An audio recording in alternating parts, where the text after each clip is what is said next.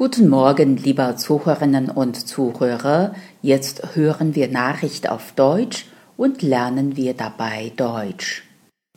Big Mac Preise 2019 The Economist hat nun eine Liste veröffentlicht, in der die aktuellen Preise für einen Big Mac aufgelistet sind. Nach dem Big Mac Index müsste diese Liste nun also auch ein Indikator für die Stärke der Kaufkraft sein.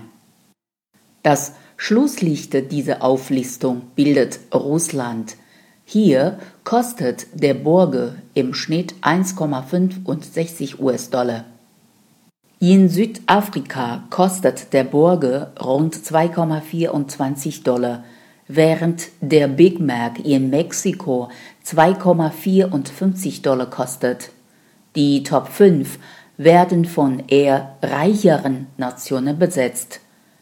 Der fünfte Platz geht an Australien, wo der Burger 4,35 US-Dollar kostet.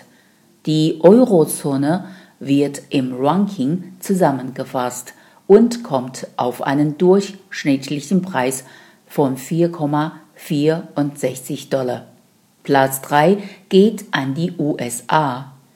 Im Mutterland des Big Macs kostet der Burger im Schnitt 5,58 Dollar. Nur zwei Nationen liegen noch über den Vereinigten Staaten. Schweden und die Schweiz. Rang 2 geht mit einem Preis von 5,84 Dollar an Schweden.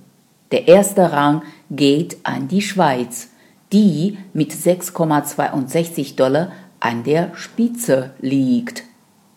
Natürlich handelt es sich bei dem Big Mac Index nur um eine schnelle und ungenaue Bestimmung der Kaufkraft.